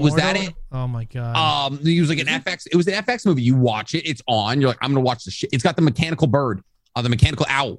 I think it's called Immortals, bro. Yeah, that's a good one. I like that movie. What's the one where the Titans and the gods fight? That's Clash of the Titans. Clash of the Titans was also a good one. But the only good one is the original one from the fucking 60s, because the Sam Worthington one is not good. I didn't mind it. I'm going to say it once, I'll say it again. Just because they have good actors is not a good movie. So they had they had Liam Neeson as Zeus, and they had Ralph Fiennes, who plays Voldemort. He is Hades. So like the actor power in that movie is fire, but the actual freaking game is a little spark. It's a spark of CGI and truffles of death. It sucks. Hey, if no one's ever done it correctly, though, who's to say that Dora Lost City of Gold director isn't going to smash it? Fuck. I would actually want someone. I would actually want someone who's a little more. I wouldn't say too, but like a little gritty for. I'll say Percy Jackson. Nothing too gritty, but like that's a thing, give it a little dark theme. Everybody dies though. There's like a lot of death in Percy Jackson too. Like a lot of kids die. So who can do that gracefully? Who directed the Hunger Games? Are we gonna have a Hunger Games discussion at the end of the podcast? Who directed the Hunger Games? I like the first Hunger Games and the second one. Gary Ross and Francis Lawrence. I think you could do it. Hot take. I only like the first one. That's fine. I mean, the first and second one are good anyway. So I only like the first. This is. I will talk about this for hours because The Hunger Games is like one of my favorite series of all time. But like, I don't think you're right. The end of the podcast was not a good idea for this one. So I'm buying because I think I photosynthesize Jose's misery into my energy. Jose, are you buying or selling on? Maybe he'll get some cute boots. Fuck you. Oh, wait, no. Boots is the monkey. He'll get a cute backpack. Oh, fuck you. Yeah. Oh, my God. No, I know exactly what you're trying to do. But I'll give you points for that. That was pretty funny. Honestly, I would... I'm buying because I know that they're trying to take a more cautious approach to this because obviously like they're going for the young Percy Jackson look, not like Logan Lerman and make him all hot and like teenager. I mean, you can get there with all the 17 books. But but like I if you ask me, if you can't get Steven Spielberg, I would take either Peter Jackson or David Yates. Even though he's kind of been hit or miss with the Harry Potter series, I would take David Yates or I would take it's Peter proven Jackson. Track record of doing YA correctly. Yes. The big one is if I could get Peter Jackson. Oh yeah. If I could just get the guy who did Lord of the Rings. Yeah. If I could just get one of the best directors ever. Oh, that would be, but I mean like direct the dude. I mean, friggin' JJ Abrams is hit or miss. I would say miss. I'm selling. You changed my fucking, I'm selling. Fuck Dora and the City of Gold. Great movie. I think it got 0% on Tomato Meter. I'm actually so bad, bro. Well, I want to say buy only because, like, I just like Jose. I want to see the Percy Jackson series put on to actually get a good format, a good media outlet, especially with the terms of a show. Mm-hmm. But after you brought up the director and his IP and looking at, I'm gonna have to sell. Mm-hmm. For now. Hopefully, who knows? We could be wrong. I pray to God that we're wrong. Dora and the City Gold, Rotten Tomatoes. Go ahead and guess the percentage. 8%. 85. Oh, 85? 85. 85%. 6.1 on IMDb. Critics or audience? I looked it up. I saw 85% on Rotten Tomatoes. Audience score 88. Critical 85. Nah, bro. Wow. I saw the movie and I did not. Why did you see that movie? Because were you the demographic for the memes? So. Honestly, it was Eugenio Derbez. That was the he's a very famous Hispanic actor. Was in the movie, and I was like, oh shit, maybe it's gonna be funny. It's gonna be funny, and I'm like, nope. Was it based in high school or a good part of it was in high school? She's young, but she's not like high school. She's like more like, it's more like but middle she's in school. High school in the movie. Okay. Yeah. Was school involved in it? In the thing for just a good chunk of the movie. Yeah, just a little bit. That's her most dangerous adventure. It's her next big adventure. So that I'm not gonna lie, the trailer messed me up with just that line alone. Like, oh, it's not like the adventure. Like you have to deal with school. I'm like, how many times are we gonna do this whole school is this crazy jungle of a place? Like we keep hearing that trope over and over again. I'm done hearing. Keep your fucking head down. You'll make it through the 4 years. You'll be fine. But speaking of making it through, shout out to everyone who's still here, guys. Thank you so much for clicking in with us, ladies and gentlemen. We appreciate the love. If you haven't already, go ahead and hit that download button. It helps us out exponentially. Next week, we got a big week for the pod. We have Eternals, A. That's huge. B, we have the Panda Red, a big Marvel, DC, just comic book in general fan coming on to the Patreon to talk all things Eternals. So if you guys, we got a little tidbit of talking Eternals this week. But we're going to be breaking down the actual plot. We're also going to be talking just general DC Marvel comics, favorite storylines, those kinds of things with Panda. I am going to fangirl probably because he's my favorite TikTok creator. And I had to make a video being like, same. I was like, can someone please have him follow me? Because I need to DM him.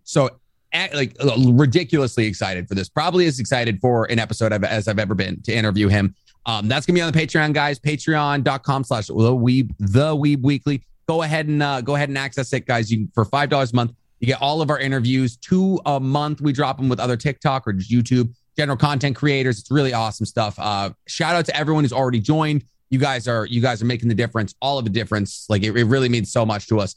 People who have already joined the Patreon, you know, who would have thought? I mean, this is what 32nd episode out there, and I mean, we were fucking kids when we started this, but we have our heads on straight. We're figuring it out, and we appreciate everyone who's riding with us. I've been Nixie Comedy on TikTok, NC Hammer 23 on YouTube, about to hit 40K subscribers, which is insane.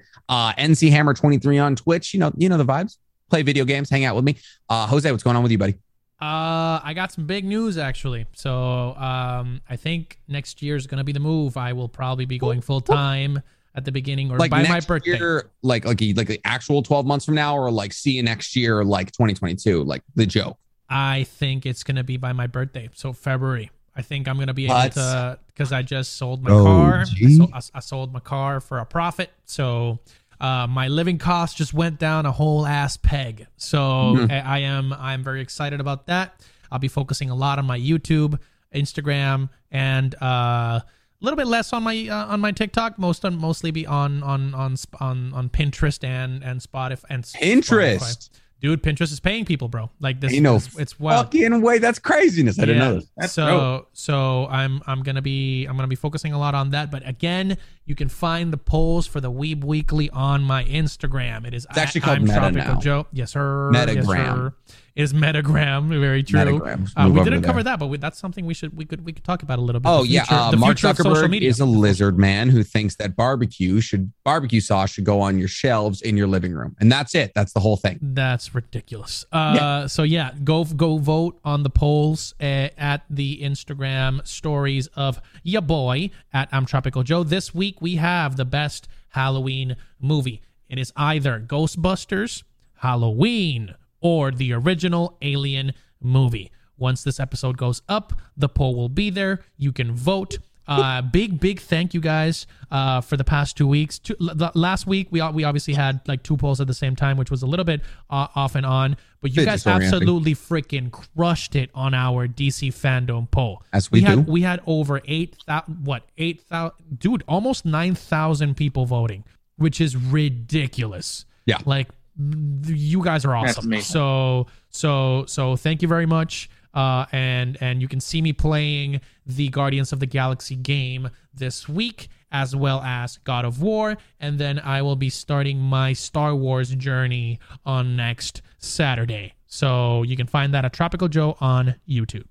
Mizu. You can check me out. Mizu Shogun. I'm still predominantly on TikTok, doing very well on that as well. Yes, he is. So but I'm still growing my Instagram. Follow me on Instagram. I talk more than just anime there, more open like how we are on the Weeb Weekly and all my YouTube. I'm not doing too big money moves with YouTube because I don't have the equipment and the get up like everybody else. Like as you can see, when it comes to the audio, my audio sounds a little bit different compared to Nick and Jose who have their setup. But I'm working on it. But I'm going to be posting little shorts and stuff like that on my YouTube to keep myself existent on there. So gotta keep the blood fresh. All right, guys, thank you so much for clicking in. We appreciate it. We'll see you next week for the double episode feature, but until then, guys, go ahead and kick it to the outro. Thank you so much for listening to the Weeb Weekly podcast. If you haven't already, download and give the podcast the 5-star review. If you don't, advertisers will treat us like Naruto before he saved the village.